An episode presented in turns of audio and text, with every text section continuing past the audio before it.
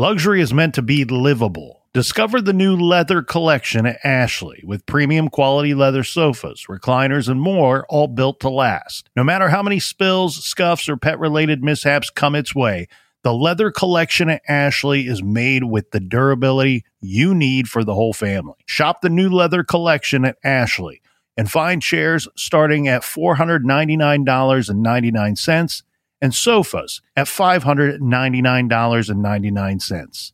Ashley, for the love of home. This episode is sponsored by Hum Nutrition, a leading vitamin brand on the forefront of wellness. Hum is best known for Flatter Me, a digestive enzyme that debloats fast and went viral on TikTok. Rooted in science and backed by clinical research, Hum offers clean and targeted formulas that help you reach your wellness goals. From gut and skin health to vaginal and hormonal balance, Hum has specific solutions that work for you. Hum Nutrition's bestseller, Flatter Me, is the ultimate debloating hack. It's so easy for you. All you have to do is take one small capsule before a meal, and it helps you enjoy all of your favorite foods without the bloating aftermath. Flatter Me is clinically tested to debloat fast and works after only one use. Head to humnutrition.com. That is H U M nutrition.com and get 40% off your first order with code GARAGE. Reach your wellness goals and head to humnutrition.com. That is H U M nutrition.com today as this offer expires soon. Terms and conditions apply.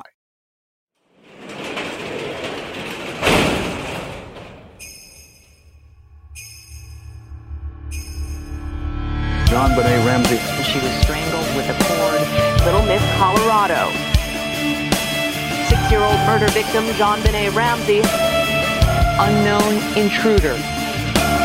Her brother.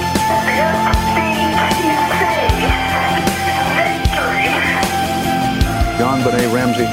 Oh my God! Please. They still have not interviewed the parents. John Ramsey didn't do it, and we didn't have a clue of anybody who did it. My life has been hell from that day forward, and I want nothing more than to find out who was responsible for this.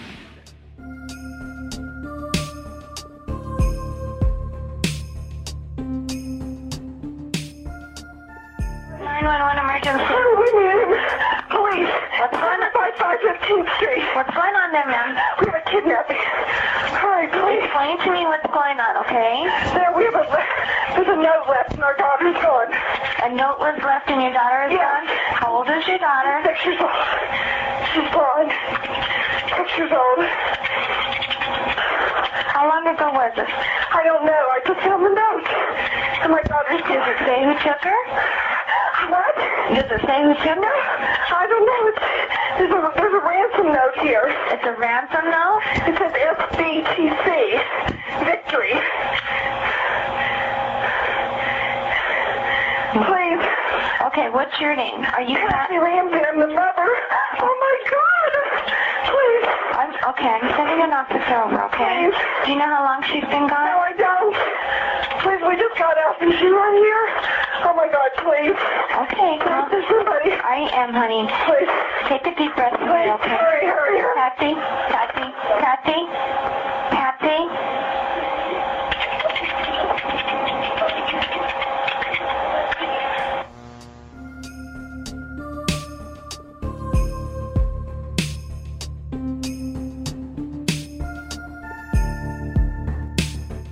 Thank you for the beautiful trailer for this week here, Captain, and thank you for playing Patsy's 911 call. Now, just to clear up any type of confusion, I think we should jump right into a, a transcript of that 911 call so we can all have a clear understanding what is said on both ends from the 911 operator as well as Patsy Ramsey. When 911 picks up the call, Patsy Ramsey says, Police. 911. What's going on, ma'am? Patsy Ramsey, 755 15th Street. What's going on there, ma'am? Patsy, we have a kidnapping. Hurry, please. 911, explain to me what's going on, okay? Patsy, there we have a There's a note left and our daughter's gone. 911. A note was left and your daughter's gone? Patsy. Yes. 911. How old is your daughter? She is six years old. She's blonde. Six years old. How long ago was this? Patsy. I don't know. I just got the note and my daughter's gone. 911. Does it say who took her? Patsy. What? 911. Does it say who took her? Patsy. No. I don't know. There's a there's a ransom note here. 911. It's a ransom note? Patsy. It says SBTC. Victory. Please. 911. Okay, what's your name? Are you Kath? Patsy. Patsy Ramsey. I'm the mother. Oh my God, please. 911. Okay, I'm sending an officer over, okay? Patsy. Please. 911. Do you know how long she's been gone? No, I don't. Please, we just got up and she's not here. Oh my God, please. 911. Okay, Cal. Patsy. Please send somebody. 911. I am, honey. Patsy. Please. 911. Take a deep breath in. Patsy. She says, hurry, hurry, hurry. 911 says, Patsy, Patsy, Patsy. At the start of this call, it appears that Patsy Ramsey is asking for the police. Now, we only hear her say police. There are some reports that state that that is inaudible, that we cannot tell what Patsy is saying in that first line.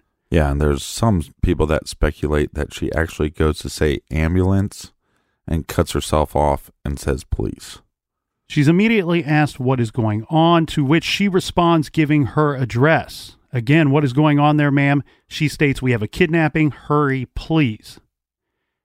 What I decipher from this very quick little snippet at the beginning of the call Mhm. is I kind of think good and bad when we look at the the scales of justice in regards to Patsy Ramsey.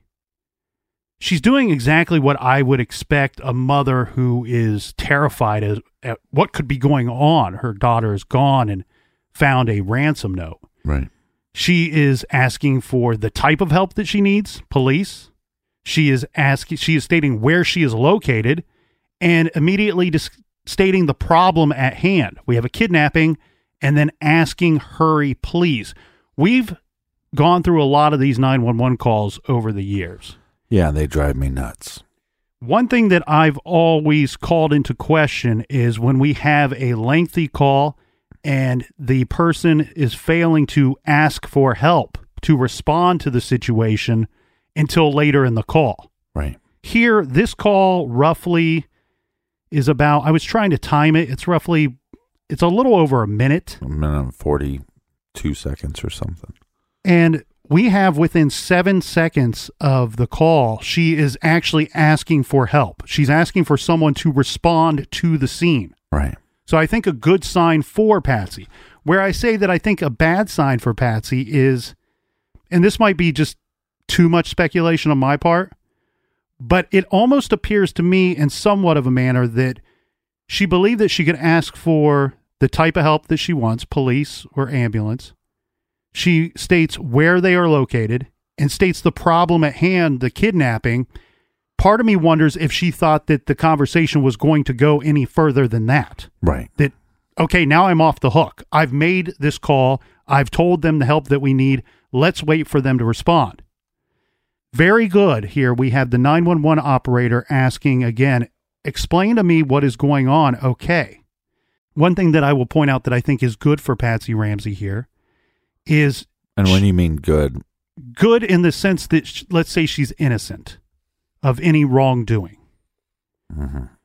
she goes immediately into we have a there's a note left and our daughter's gone meaning where my first suspicion was that this this conversation was going to be over as soon as she said there's a kidnapping please hurry right.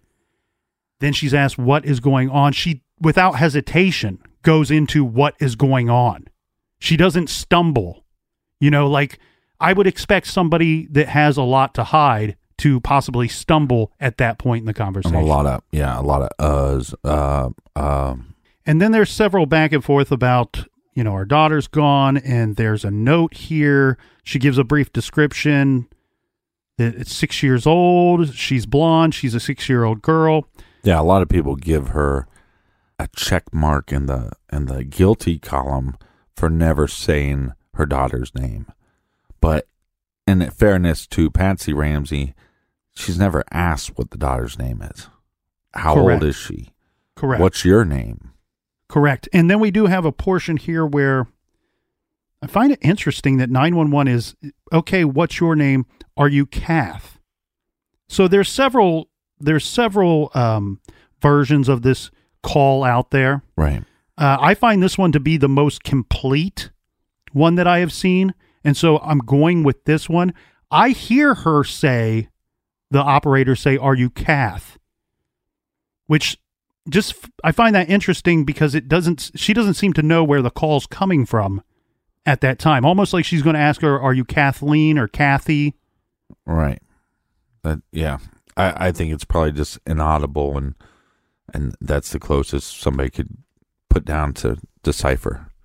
So I have Patsy Ramsey, of course, she's asking for help numerous times, asking that they please hurry numerous times throughout this call. But even in this very short call, six or seven seconds into it is the first time that she asked for help. And then again around the 40 second mark.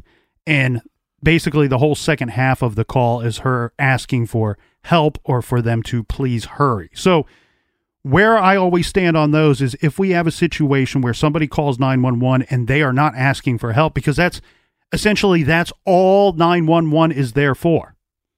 For you to call and request help, assistance of some sort. Yeah, my issue with a lot of these 911 calls is is just the the lack of calmness and and obviously that's easier said than done.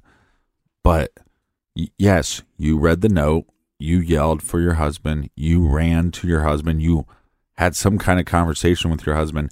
He reads the note, then he says, "Hey, c- call police." Which one out of, out of the two individuals, we know which one's calmer? John Ramsey. So maybe you should call because, like you said, after you ask for help, maybe that's where you think it should stop. It's normally where it doesn't stop. So no, 911 is going to keep you or whoever calls on the line as long as they can unless you have really good reason to not be on the call. Yeah, this this call also gets put into question because I would think when you start talking to somebody and saying, "Hey, we have an emergency. Here's where we're at." By me talking to you, the reason why they keep you on the phone is to start calming you down. So, as you as the call progresses, Patsy doesn't get more calm.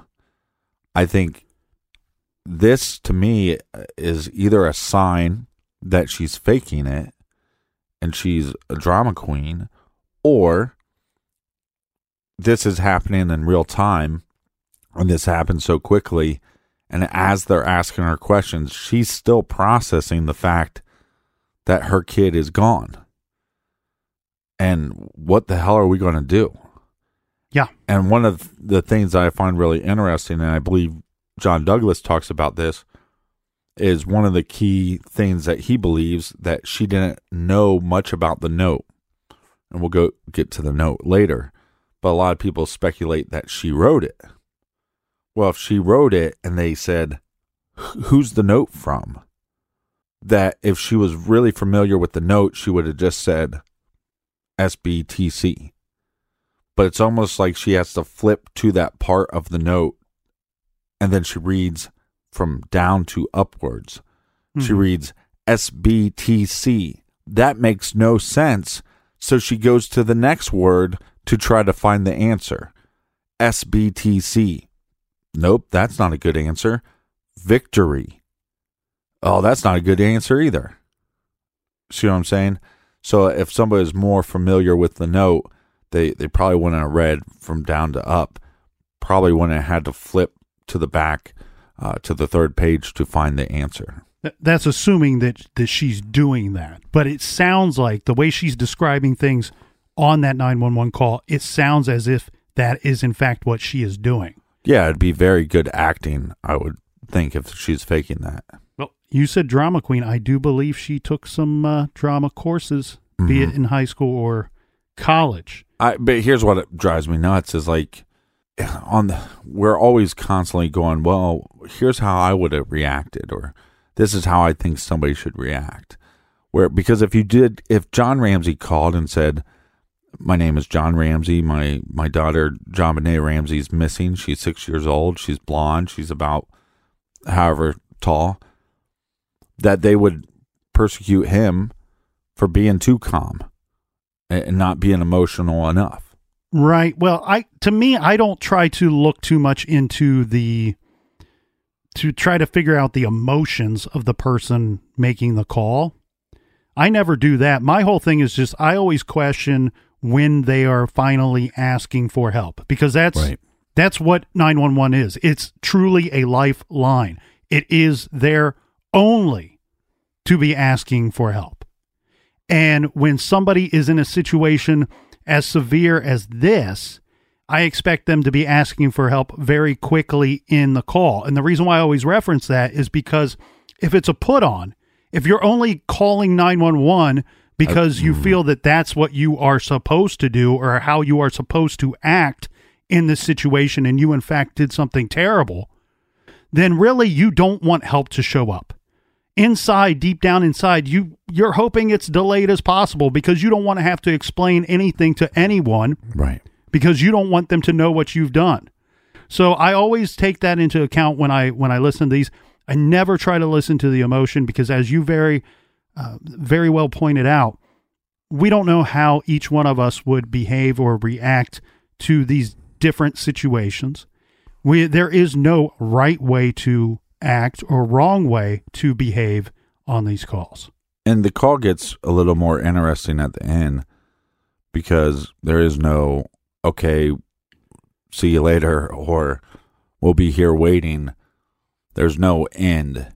And that's where I believe, possibly at that point, John Ramsey is trying to tell Patsy Ramsey something.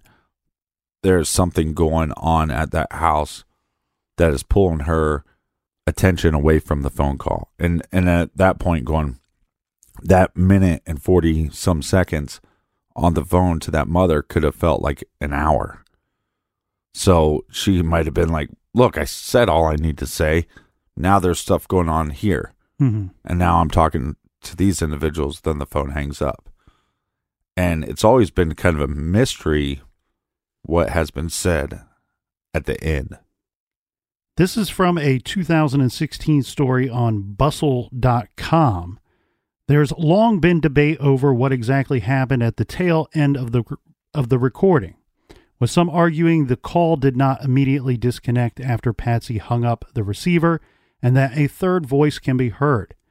The 911 tape has been analyzed 9 times, 9 different times, by everyone from the FBI to the U.S. Secret Service to professional audio laboratories to CBS to an amateur internet sleuth. Neither the FBI or the Secret Service have reported hearing a third voice or any other extended conversation. Now, if we back up a few years before this 2016 story on bustle.com Right. from Steve Thomas's book, we have this from page 15. The telephone call gave us a cornerstone of evidence. When he says us, he means the Boulder detectives working the case. Not so much for what was easily heard, but for what was found when experts washed out the background noise. It has been my experience as a police officer that such emergency calls are virtually unchallengeable. They are tape recorded, and either something was said or it is not. Right. Tapes can be so powerful that prosecutors regularly play them so a jury can hear the actual voices and emotions of the participants. In preliminary examinations, detectives thought they could hear some more words being spoken between the time Patsy Ramsey said, Hurry, hurry, hurry, and when the call was terminated. However, the FBI and the U.S. Secret Service could not lift anything from the background noise on the tape. As a final effort several months later, we contacted the electronic wizards at the Aerospace Corporation in Los Angeles and asked them to try to decipher the sounds behind the noise. their work produced a startling conclusion. Patsy, apparently having trouble hanging up the telephone, and before it rested in the cradle, she was heard to moan, Help me, Jesus, help me, Jesus. Her husband was heard to bark, We're not talking to you. And in the background was a young sounding voice, What did you find? According to Steve Thomas, he says this young sounding voice was JonBenét's brother Burke. The Ramseys would repeatedly tell us, again meaning the detectives, that their son did not wake up at any point throughout the night of the crime. He says we knew differently. Yeah, but there's there's so many problems with all this. I mean, CBS did an analysis on this to eliminate all the background noise is nearly impossible. So I don't care what kind of state of the art system you have. Um, it's that's just not how audio works. There's distortions and and and things that are happening naturally because it's a phone call that you're not going to be able to eliminate. So, and I again, I think these are it's one of these dumb points that okay, if you prove that she's saying, you know, Jesus, Jesus, help me, Jesus, or whatever, and then you hear in the background, which I hear something like that, and then I also hear some other noise, which they're claiming is John Ramsey, and he's saying to then Burke. And when you watch the CBS special, I think they do a good job to go, okay, that's possible. There was also speculation for a couple years after that that she was saying, um, What have I done? So there's been all these, you know, different accounts of what she's saying. Okay, let's just say that you're saying what CBS is saying and, and what, what the detectives are saying is true. And then they came to you and said that well Burke wasn't up. So we don't we don't know. Well, we know that Burke had to wake up at some point, and we know that Burke was awake by the time the police got there. So what does it prove other than they're misremembering? And there's plenty of detectives and plenty of law enforcement and plenty of FBI agents that have looked at this case and said, you know, just let's take a step back. When Patsy Ramsey says, Well, I checked in on JonBenét and then I went down the steps. And then it later changes to I went down the steps, saw the note, then I went to check on her. That could be in that moment of trauma. If she has no involvement and her daughter going missing, she might never remember which order it happened. She is just telling you the best of her ability what she thinks happened. So take that same scenario. Uh, Burke wasn't up when I was on the 911 call. Well, maybe you're misremembering. Maybe because of the trauma, because of all the stuff going on in your head and in the house, that um, he wasn't up when you went to make the call. He was up when you hung up the phone. We'll continue along on the timeline uh, as we go here, but according to eyewitness reports, Burke Ramsey did not wake up until after police had arrived on the scene. I want to jump back here, Captain, before we get into this timeline a little more, because I want to really focus in on something that you said regarding that that tail end of the call, what has been called into question and has been a debate of what was said, if something was said, and what was really going on.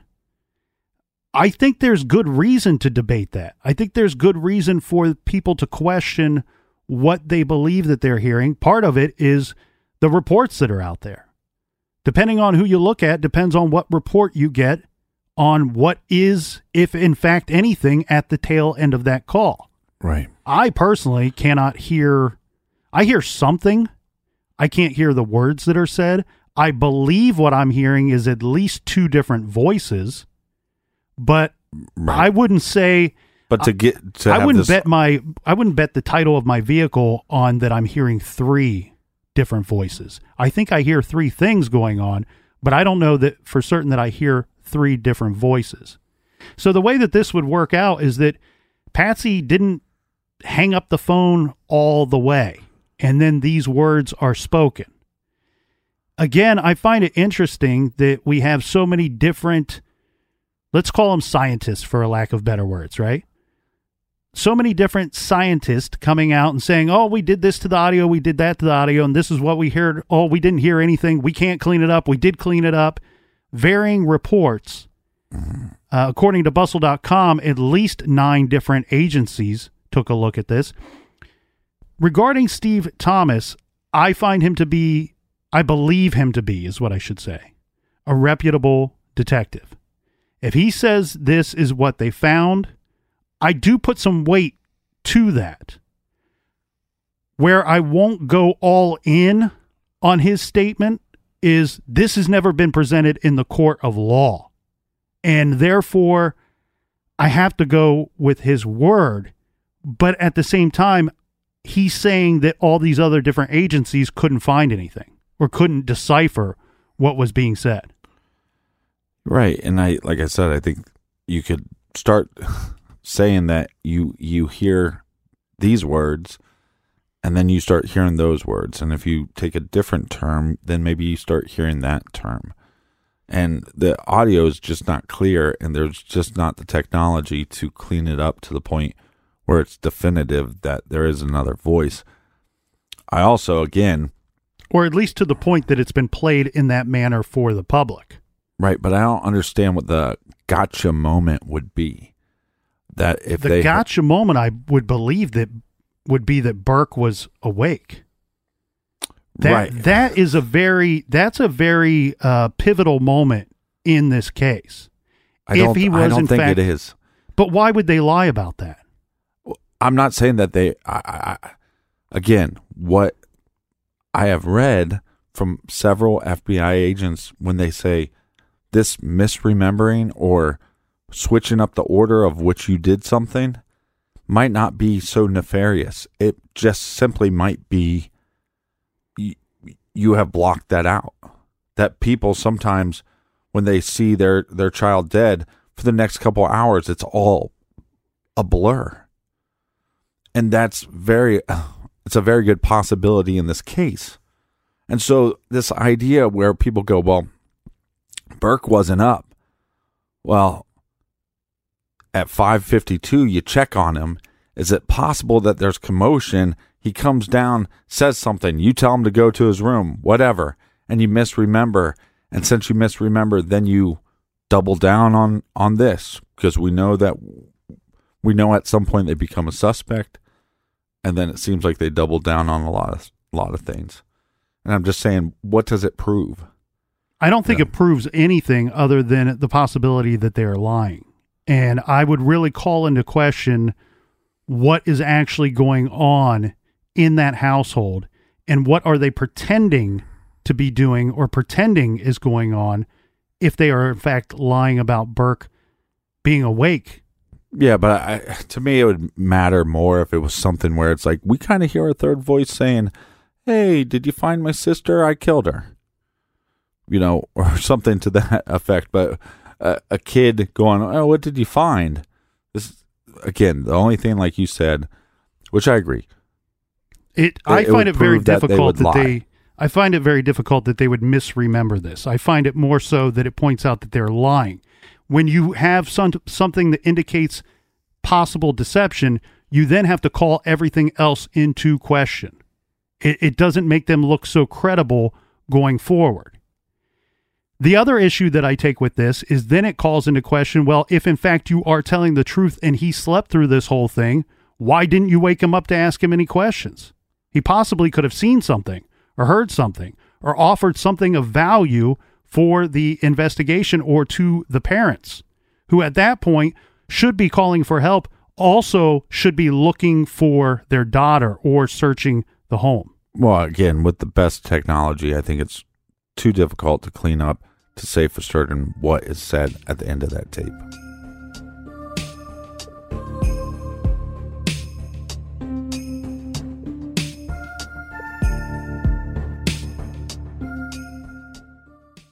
This show was sponsored by BetterHelp. What's the first thing that you do if you have an extra hour in your day? Do you go for a run? Do you take a nap? Read a book? Listen to an episode of your favorite podcast, True Crime Garage? A lot of us spend our lives wishing we had more time.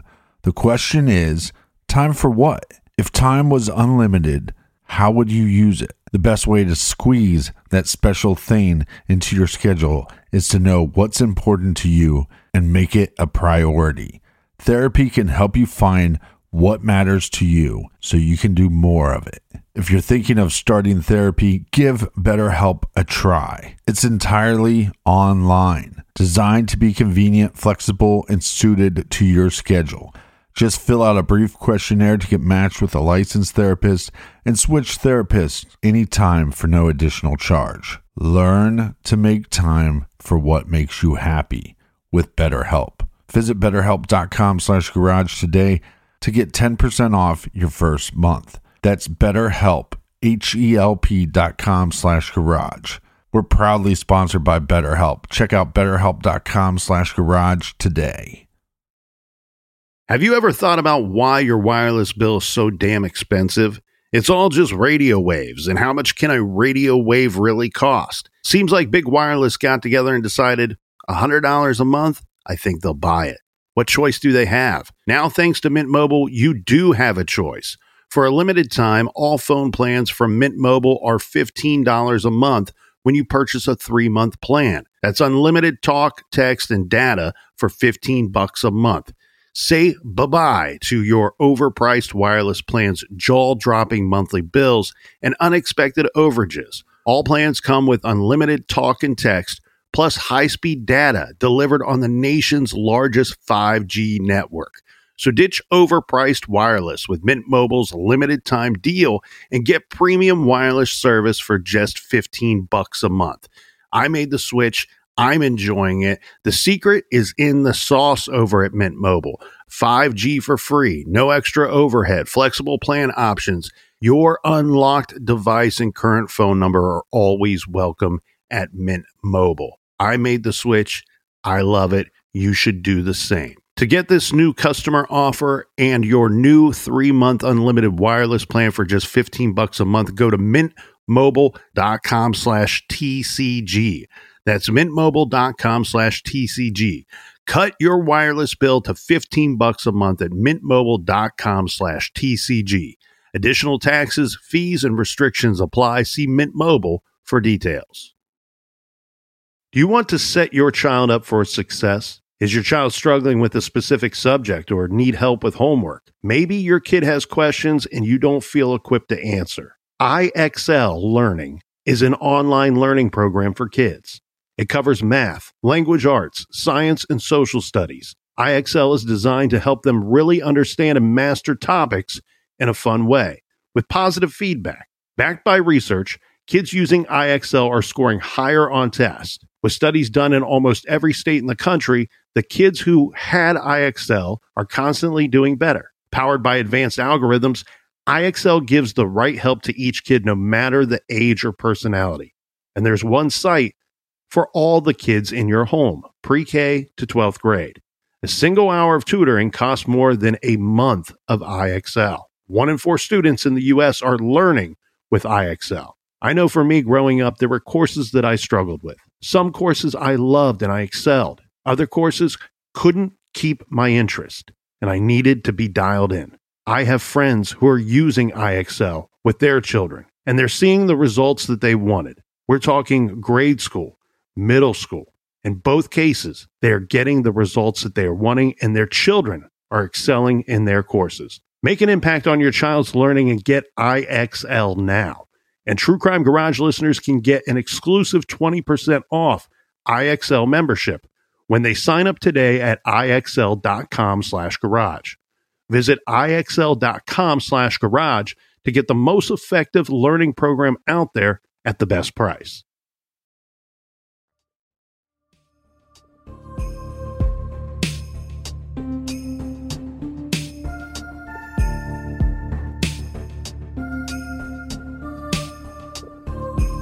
All right, welcome back.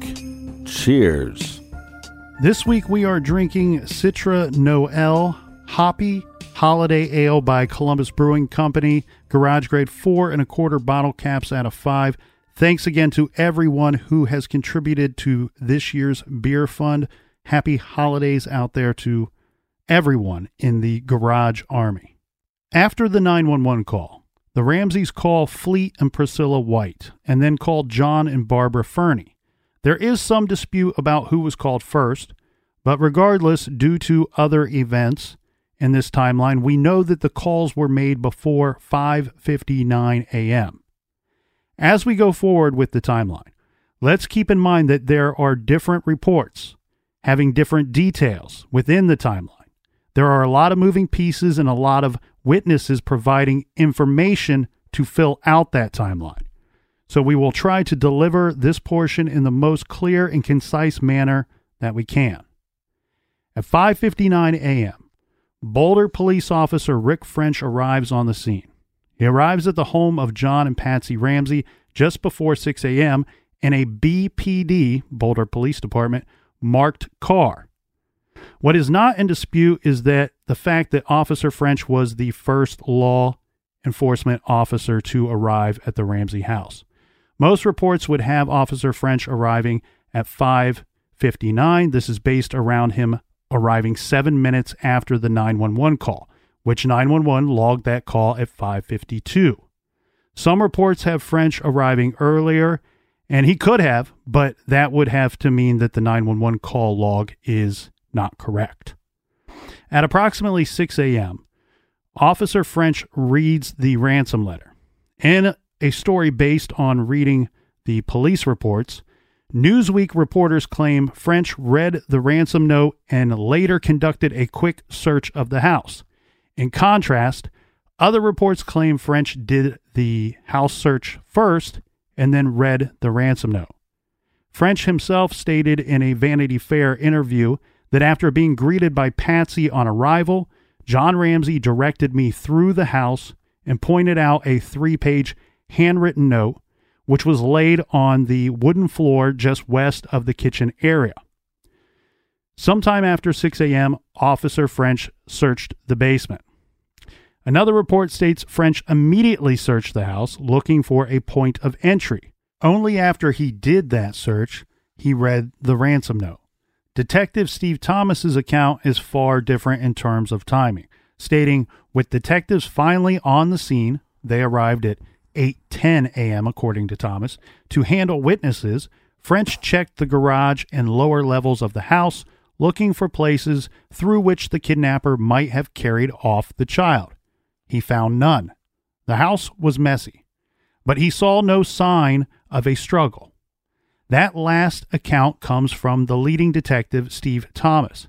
But let's keep in mind, while he was one of the leading detectives on the case, he was not present at the Ramsey home on the day in question.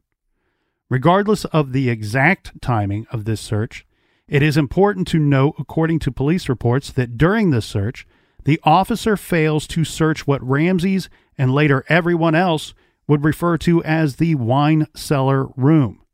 From the police reports in French's search of the basement, quote, he came to a door secured with a wooden latch. He paused for a moment in front of the door but walked away, end quote.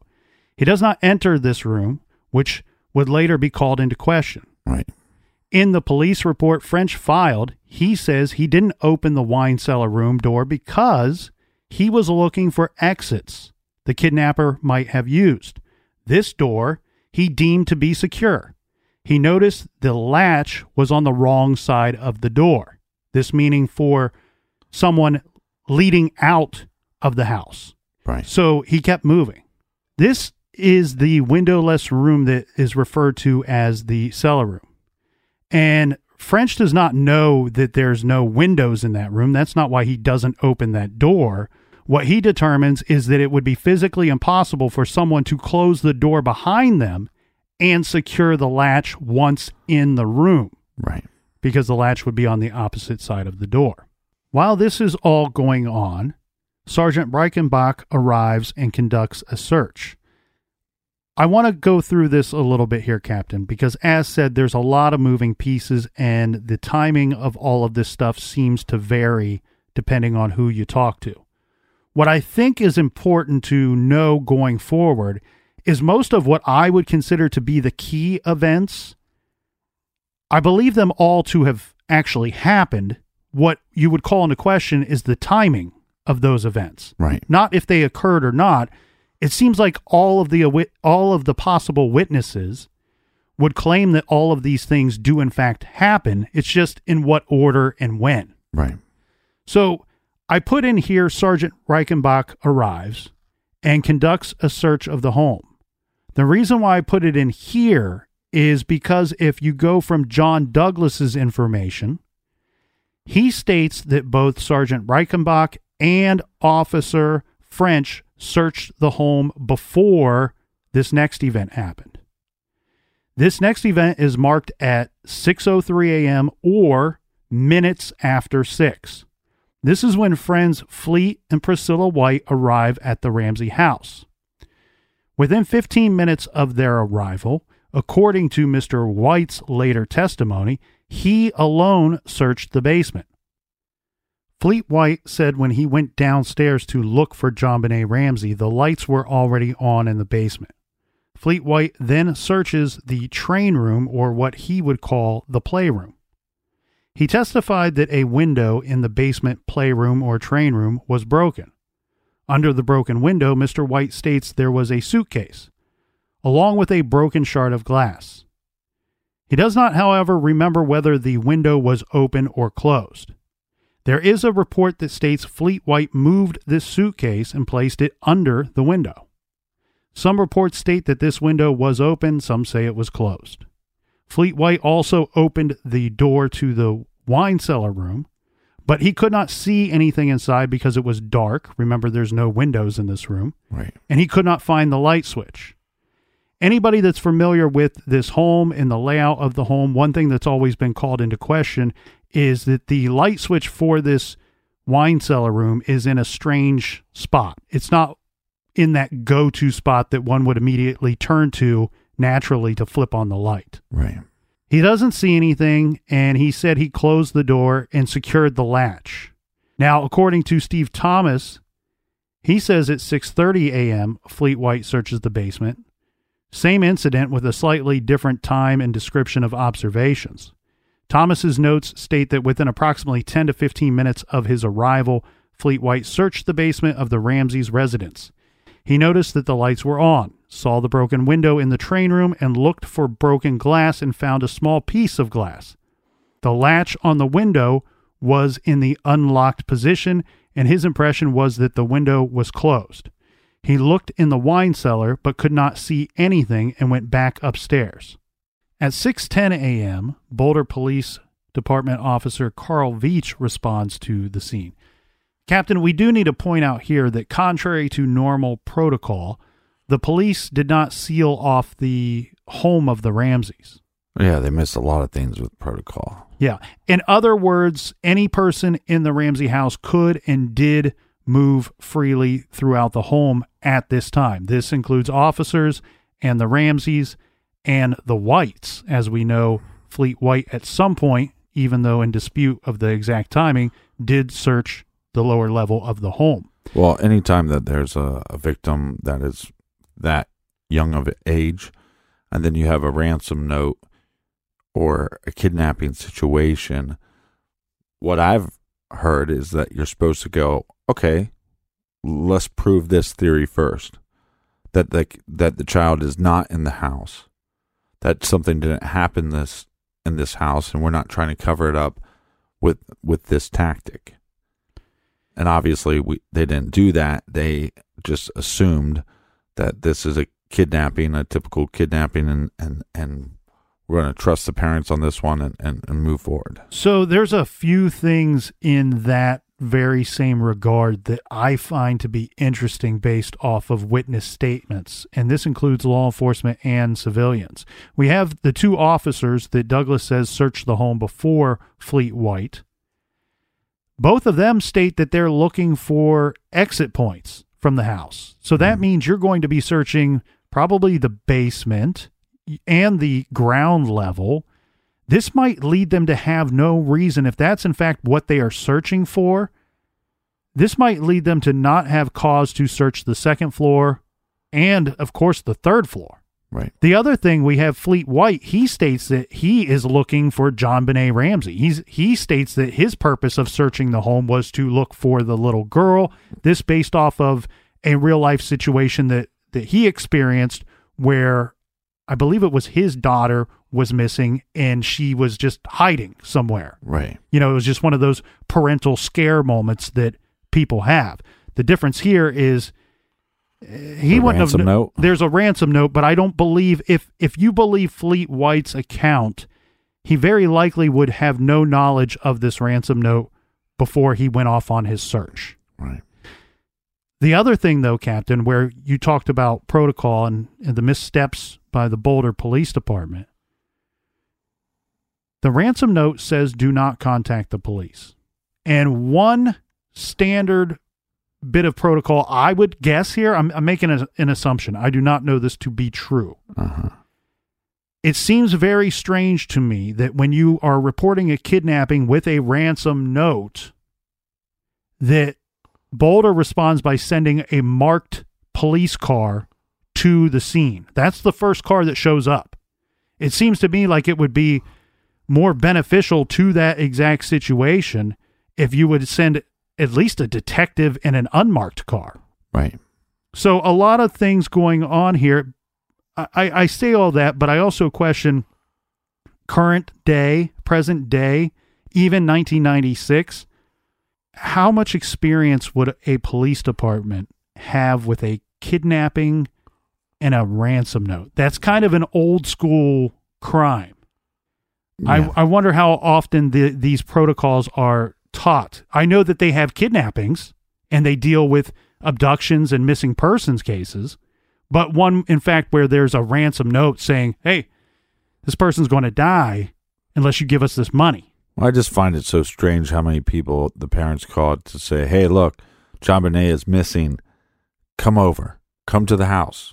Yeah, just after 10 a.m. is when family friend John Fernie arrives. His his wife Barbara Fernie came later, and that's reported as just before 6:20 a.m. So we have Fleet White, Priscilla White, John Fernie, Barbara Fernie, all at the Ramsey house as of 6:20 a.m. This is about a half hour after the 911 call is placed. Right. We also need to keep in mind that not only do we have all these extra civilians in the house, but we also have several officers that have arrived. They're trying to assess what's going on. They're talking to John, they're talking to Patsy. And what John says is that after he was aware that something was wrong, that he did check the first floor doors. He found them all to be locked. He says that the Ramseys, in fact, had a security system, but it was not engaged, and that their dog stayed at a friend's house that night. The dog was not in the house the night in question. John said he saw no signs of forced entry, and the Ramseys say they heard nothing during that night. Yeah, but it, this is where it gets kind of messed up, though, because you have a situation where a police officer sees marks on like the kitchen door or like the the outside door that would go into the kitchen, and they look like fresh, like like this is maybe attempt to break into your house, and John Ramsey kind of dismisses these. Like, well, I, I don't know if those are new or old, because he has this habit of one forgetting his keys and just breaking stuff to get into his own house Mm-hmm. and not fixing it. So that makes this situation even more difficult. Yeah, and I believe they find those marks the the following day. Now, just before 6:45 a.m., John Ramsey calls the pilot. Remember, they're supposed to be getting on an airplane. John Ramsey leaves a message for his pilot. This is Michael Archuleta, who then returns the call a few minutes later, and Patsy answers the phone. I don't have record of what was stated. I'm guessing based off of things that Michael Archuleta would later say that it was simply a call to say, "Hey, something's wrong, something's going on here." We're not making that that plane. Right. At 6:45 a.m., Officer Sue Barklow arrives at the Ramseys house. About this same time, victim advocates arrive at the Ramseys house. They are called in as they are advocates trained in helping families through traumatic situations. Mm-hmm. When they arrive, apparently they arrived with bagels and coffee. Priscilla White, about the same time, calls her niece, who is back at the White's house. We will know what that call is about uh, in a bit. At 6:50 a.m., Officer Weiss and Officer Barklow were photographing and fingerprinting areas of the house. Officer Veach had collected the ransom note. At 7 a.m., Burke Ramsey is awakened and dressed. There are two different accounts of how this went down, but they're both very similar. One account states that it was John Ramsey, Fleet White, and Mr. Fernie Right. who woke up the young boy and got him dressed and got him ready to go. The other story states that it was just Fleet White and John Ramsey. At 7:13 a.m., Reverend Rol Hoverstock from St. John's Episcopal Church arrives at the Ramseys' home. This is their reverend. This is the church that they attend. After the reverend arrives, nine year old Burke Ramsey is taken by Fleet White and John Fernie to pick up the Fernie children, presumably at the Fernie home, and then taken to the White's home. There was some interaction action during this whole movement of Burke, let's call it. Where police want to ask Burke if he saw anything. Remember, right now we are investigating a kidnapping of a little girl that occurred inside of a home where there was three other people that night. Mm-hmm. Three potential witnesses, whether they saw something, heard something. Right. What the officer is told from all the, and I'm using air quotes here, Captain, general accounts that I have seen states that John Ramsey instructs the officer that Burke was sleeping the entire night and he saw and heard nothing. Basically, he has nothing to offer to this investigation. At an unknown time, John Ramsey apparently searches the basement. Mr. Ramsey also searched this basement area alone, according to some stories. He testified that he found the broken window partially opened. Under the broken w- window, Mr. Ramsey also saw the same suitcase seen earlier by Mr. White. Mr. Ramsey testified that the suitcase belonged to his family, but was normally stored in a different place. Mr. Ramsey then returned upstairs. In his 1998 testimony, John Ramsey provided several different times for when he searched the basement on his own. He first states, quote, it would have been that time period, 7 to 9, and later reiterates it was probably sometime between 7 and 9. When asked whether it was before or after the Whites and the Fernies arrived, John stated, quote, I think it was after, because they came fairly early. He then reiterated, quote, the best I can do is it was, I believe, after the police came, because they had gone through the house before I figured out what I'm going to do. It was before 10 o'clock. They had already done some preparation before that. So it would have been before, probably before 9. So then somewhere between 7 and 9. But when reminded that the ransom letter said a call would come between 8 and 10 a.m., Right. John is basing these answers off of that he was misremembering that the call was going to come between 10 and 12, 10 a.m. and noon, Right. As he had supposed. John made clear that he had visited the basement prior to that time since. He states, quote, when we were ready for the phone call, I was prepped about what I was going to say and I was getting the family ready. And so between that period of time, we were just waiting for the phone call and I was near the phone and I was either in the study or on the first floor. I was just waiting for it, referring to the call. And this is one of the biggest problems with the whole damn case is the the misremembering and the eyewitness accounts from everybody, it's almost like you have to kind of throw most of them away because they don't line up with other people's accounts. hmm And it, and but also this is because you first have to go into the scene and determine whether or not it's a kidnapping. If they would have done their due diligence there, they would have found JonBenét Ramsey and the wine cellar. Once they find her in the wine cellar, now you have to lock off this scene. Now it's a crime. And now what we need to do is try to, because we know it's like 12 to 1, that somebody that young, if not more, uh, percentage is higher, that somebody in her family killed her. So now you have to separate the three that were in the house and start questioning them right away. And this is not done by law enforcement. Yeah, there. Look, and I hate to come down hard on Boulder Police Department because this is a strange situation. Nobody can doubt that. After we know what we currently know, it's going to get even stranger. But where I kind of fault them is, Captain, I feel like me, you, and some of our garage friends could have showed up to this home and done somewhat of a better job, just being uneducated individuals that are just guessing as we go. Yeah, I think the difficult thing here is that you have quote unquote grieving parents. And so therefore again it becomes one of those things where it's easier said than done where you have to assume that nobody's telling you the truth from the get go and and and let the evidence tell you what to believe. But I think that's hard to do when you have this mother uh, crying and and and kind of causing a scene.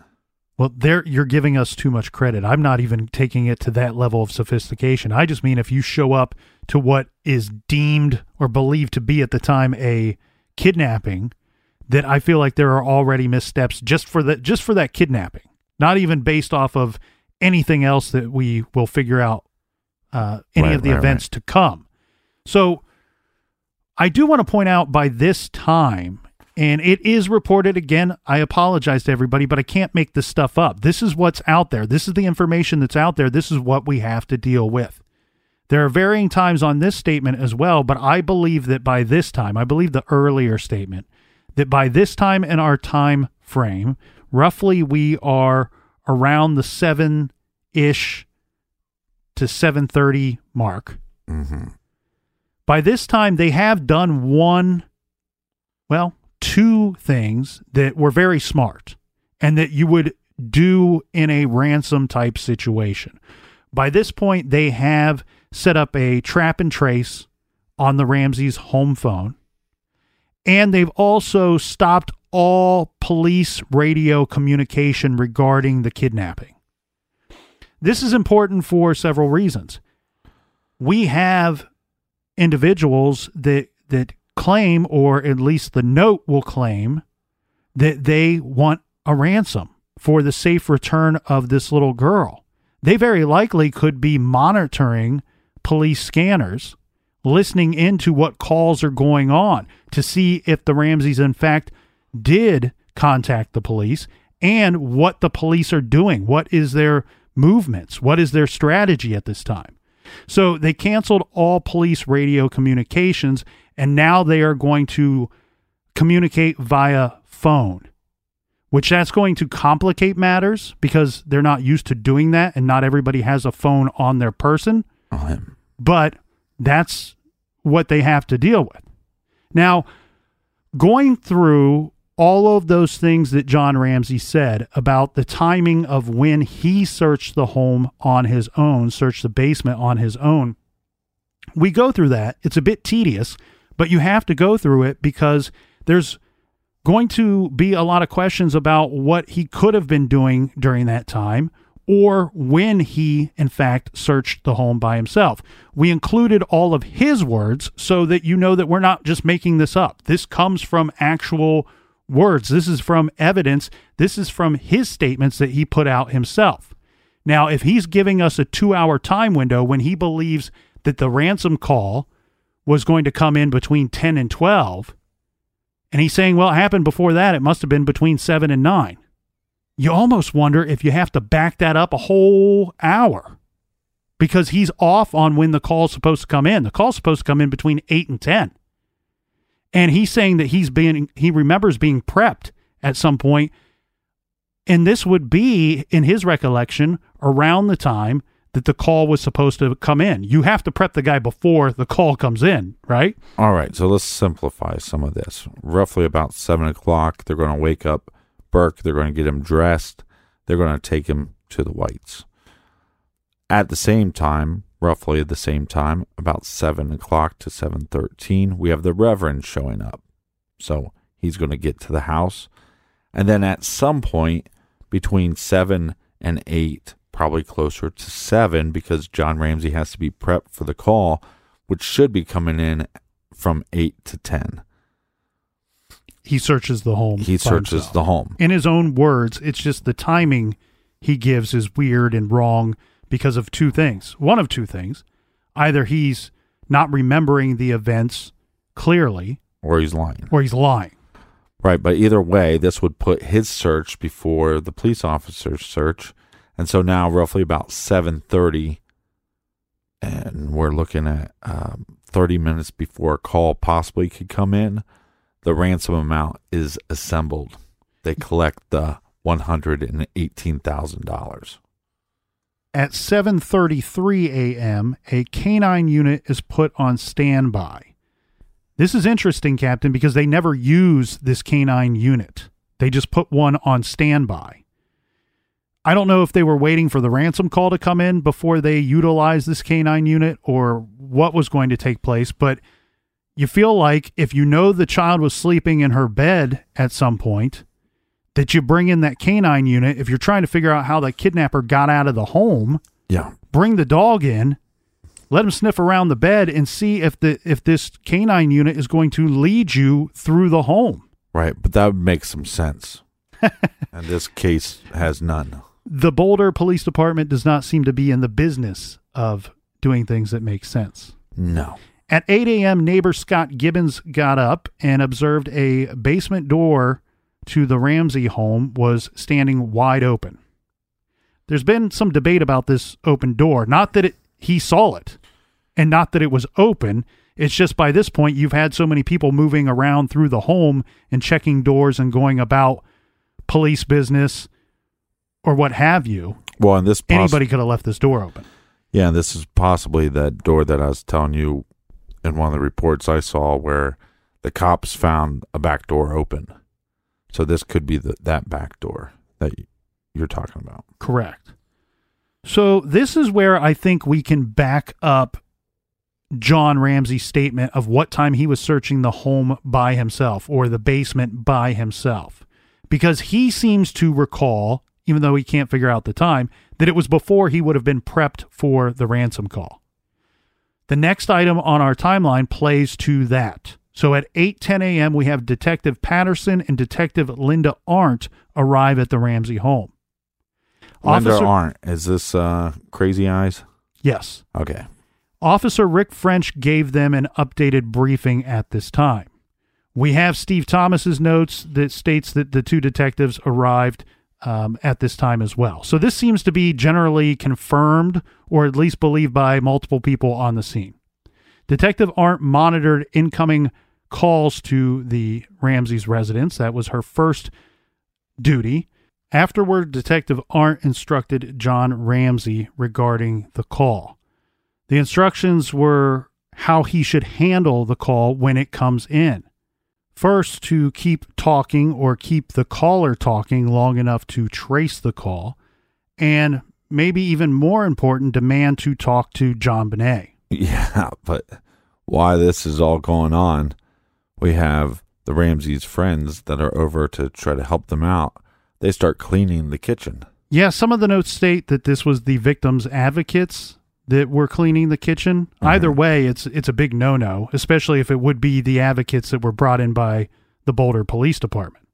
At 8:36 a.m., John Andrew and Melinda Ramsey boarded a Delta flight to Minneapolis. At 9:27 a.m., Detective Byfield contacted Gary Merriman for a list of the employees at Access Graphics. Yeah. Basically, by doing this, they're rounding up people that they think are possible suspects. At 10 a.m., no one, including the Ramseys, mentions to Detective Linda Arndt that the suspected kidnappers failed to call during the designated time period. Right. Steve Thomas very astutely points out a very interesting thing here that, that that's very kind of difficult to put your finger on. And that is the letter, which we are going to dive into. But the letter states that we will contact you tomorrow between 8 a.m. and 10 a.m. The problem with that is we do no, not know what time JonBenét was kidnapped. Meaning, if the letter was constructed and she was kidnapped before midnight, then 8 a.m. to 10 a.m. tomorrow would be just that very day on the 26th. Right. If it was after midnight, the kidnapper may have meant 8 a.m. and 10 a.m. on the 27th. Right. I mean, this is this is this. You can't make this stuff up about this case. Regardless, what I find interesting here, though, Captain, is if I'm one of the parents of this missing girl and I've been prepped on a ransom call and how to handle that call, when that time expires, I'm going to be panicking. Why didn't they call? Why didn't they call? Yeah. Do they know They law said they would call. here? Yeah. I'm not going to put any thought into what day they were supposed to call or what day they meant. I'm going to go off of I'm panicked. I haven't heard. I'm supposed to get some instruction on how to get my daughter back. Right. Or I'd use my brain and say, okay, they didn't call. I'm a little worried, but does that mean that they're going to call tomorrow? Is the, you know, is the note stating tomorrow? You you see what I mean? Like somebody should mention something. Mm-hmm. According to Steve Thomas's notes, um, at 10:30, at approximately 10:30 is exactly what he states. Detectives Linda Arndt and Fred Patterson they sealed off JonBenét's bedroom. About time. Yeah, it's about time Good that job. you've done that. Way to go. Pat yourself on the back. At 10:30 a.m. after doing this, all additional police officers and the victim advocates, this is everyone law enforcement sent to the home other than Linda Arndt, they leave the Ramsey residence. So that means we now have Linda Arndt at the home, one detective, one member of law enforcement, one single person Yeah. with Patsy Ramsey, John Ramsey, the Whites, the Fernies, and the Reverend. Well, the Ramseys really liked her, though. Even though she has crazy eyes, the Ramseys, it seemed like they felt comfortable with her. Well, I just wanted to point out that we have one law enforcement member here and seven individuals, seven civilians in a big giant house.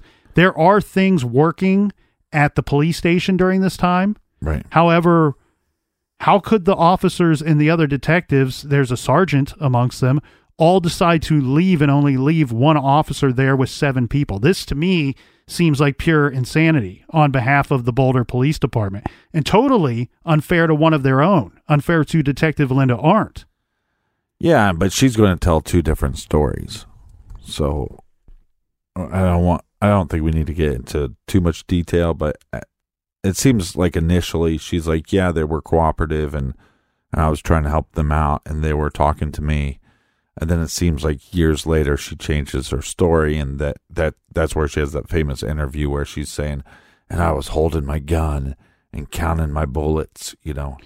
It's like one, why are you counting your bullets? And why are you afraid? None of these people have guns. Yeah, I just think it's that whole move is totally unfair to Detective Arndt by her fellow officers to leave her there by herself. Well, too- to be fair, nobody wanted to be seen with her crazy eyes. it's too much for one officer to handle. We got seven people moving around a crime scene. But they're not. Yeah, Right. But, and then on top of that, it still has not been designated a crime scene by law enforcement.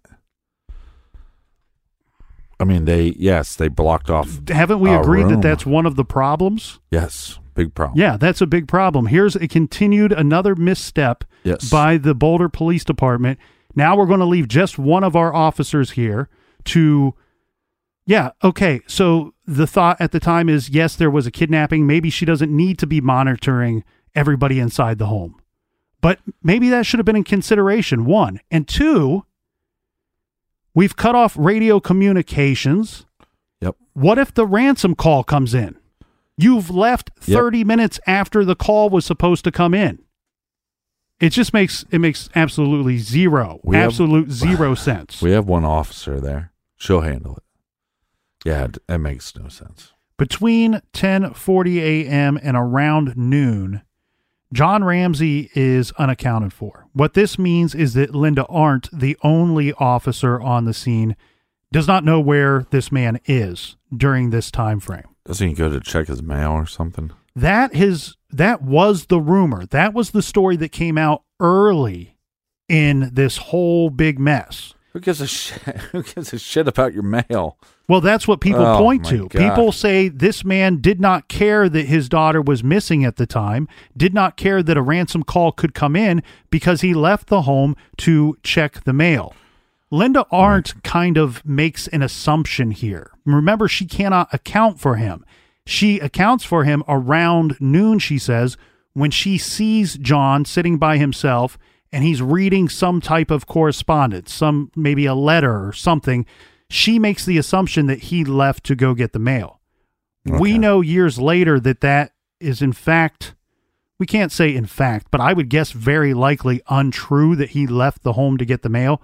The mail slot was in the f- in the front door. Yeah, the makes- mail comes into no the home. sense. You don't have to leave the home. So he could have very well picked up the mail or just picked something up from his desk, tried to occupy his mind.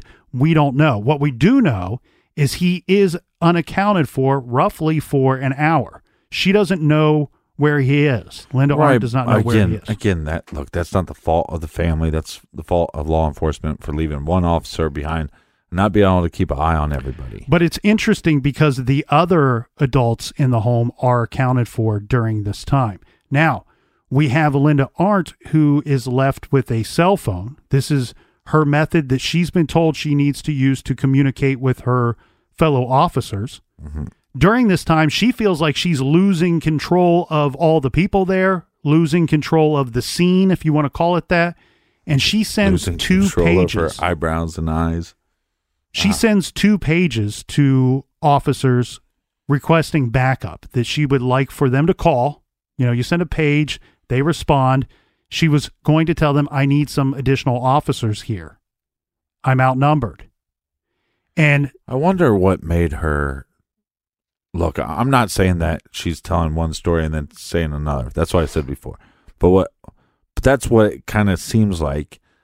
But maybe there was something that happened happened during being there by yourself that she went, wait a second, something's not right here, and that's when she started calling for backup. yeah, twice she called. Well, she sent a page. Both times they went, they didn't respond to them. She never had the opportunity to ask for backup. She's asking for backup, Captain, because she feels she's lost control of the scene. She's lost control of the all these people Never that are there. yeah. She's supposed to babysit them. She knows for a fact that one of them, John Ramsey, is unaccounted for for a certain period of time. Yeah, Around one o'clock, Heather Cox, she is at the White's home. She answers the phone and she is told by Priscilla White to bring Burke Ramsey back to the Ramsey home.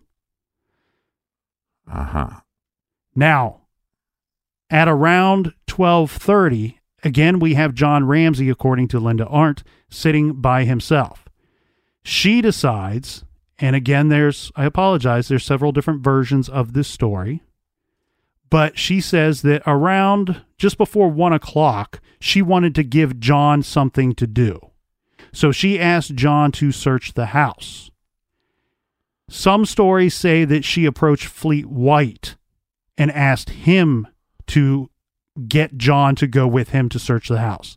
I mm-hmm. actually think these varied stories in this particular situation could be extremely important based off of what people's suspicions will be because of their movements and what people will come to the defense of John Ramsey in those suspicions. Yeah, but really, this case should be called John Benet Ramsey. Close enough. Good enough for jazz, right? I mean, because every story has a combating story. Yeah, because the people telling you the story, other than us, they all seem to have an axe to grind. Right. They've They concluded what happened. They figured out what has happened and they're going to sell it and spin it to you in that manner. We're going to try to give you the story from all the different angles and let you decide what took place. Yeah. Now, I'm going to really try to sum this But wait, portion on. up. But I'm not going to let you decide on her crazy eyes.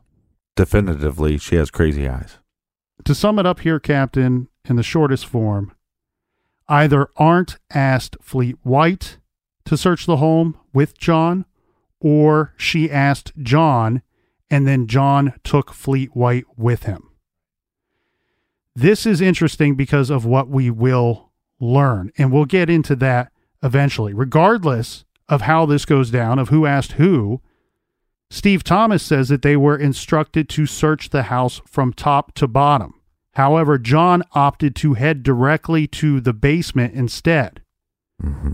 According to Steve Thomas's notes, John Ramsey led Fleet White to the basement, where they first went to the train room and examined the broken window, and John said he broke it a few months ago. They searched for glass on the floor. The men next searched a shower stall located in the basement. Mr. Ramsey then noticed a fireplace grate propped in front of a closet, and Mr. White moved the grate so the closet could be searched.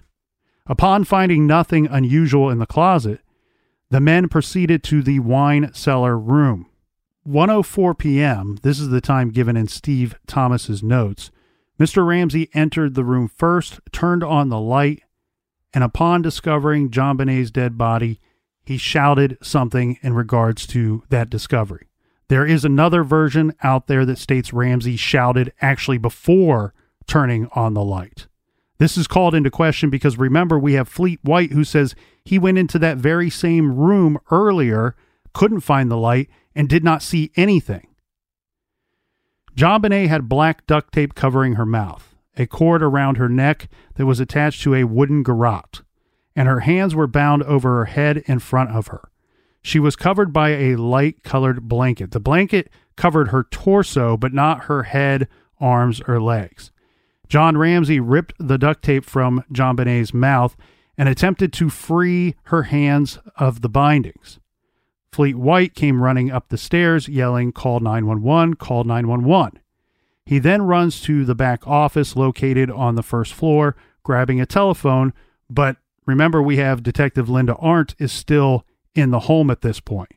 So, using the cell phone, she calls 911. And John Ramsey, which is carrying JonBenét up the stairs, he then sets her down. And for some reason, Detective Arndt is going to pick her back up and carry her into a different room, the living room by the Christmas tree. This is where John Ramsey kneels beside the body and repeatedly says something like, My little angel, over and over again. Friends had to carry Patsy Ramsey because she's too stunned to walk over to the body. Yeah, and the next part I didn't believe. I actually had to hear it from Patsy Ramsey's mouth herself. But she actually asked God to raise her daughter from the dead. Saying you raised Lazarus from the dead, raise my baby.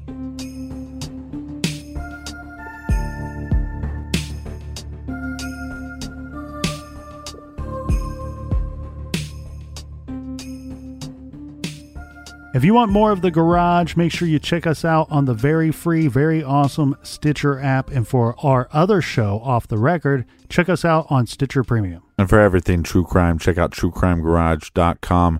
Join us next week for episode three of JonBenét Ramsey. Until then, be good, be kind, and don't litter.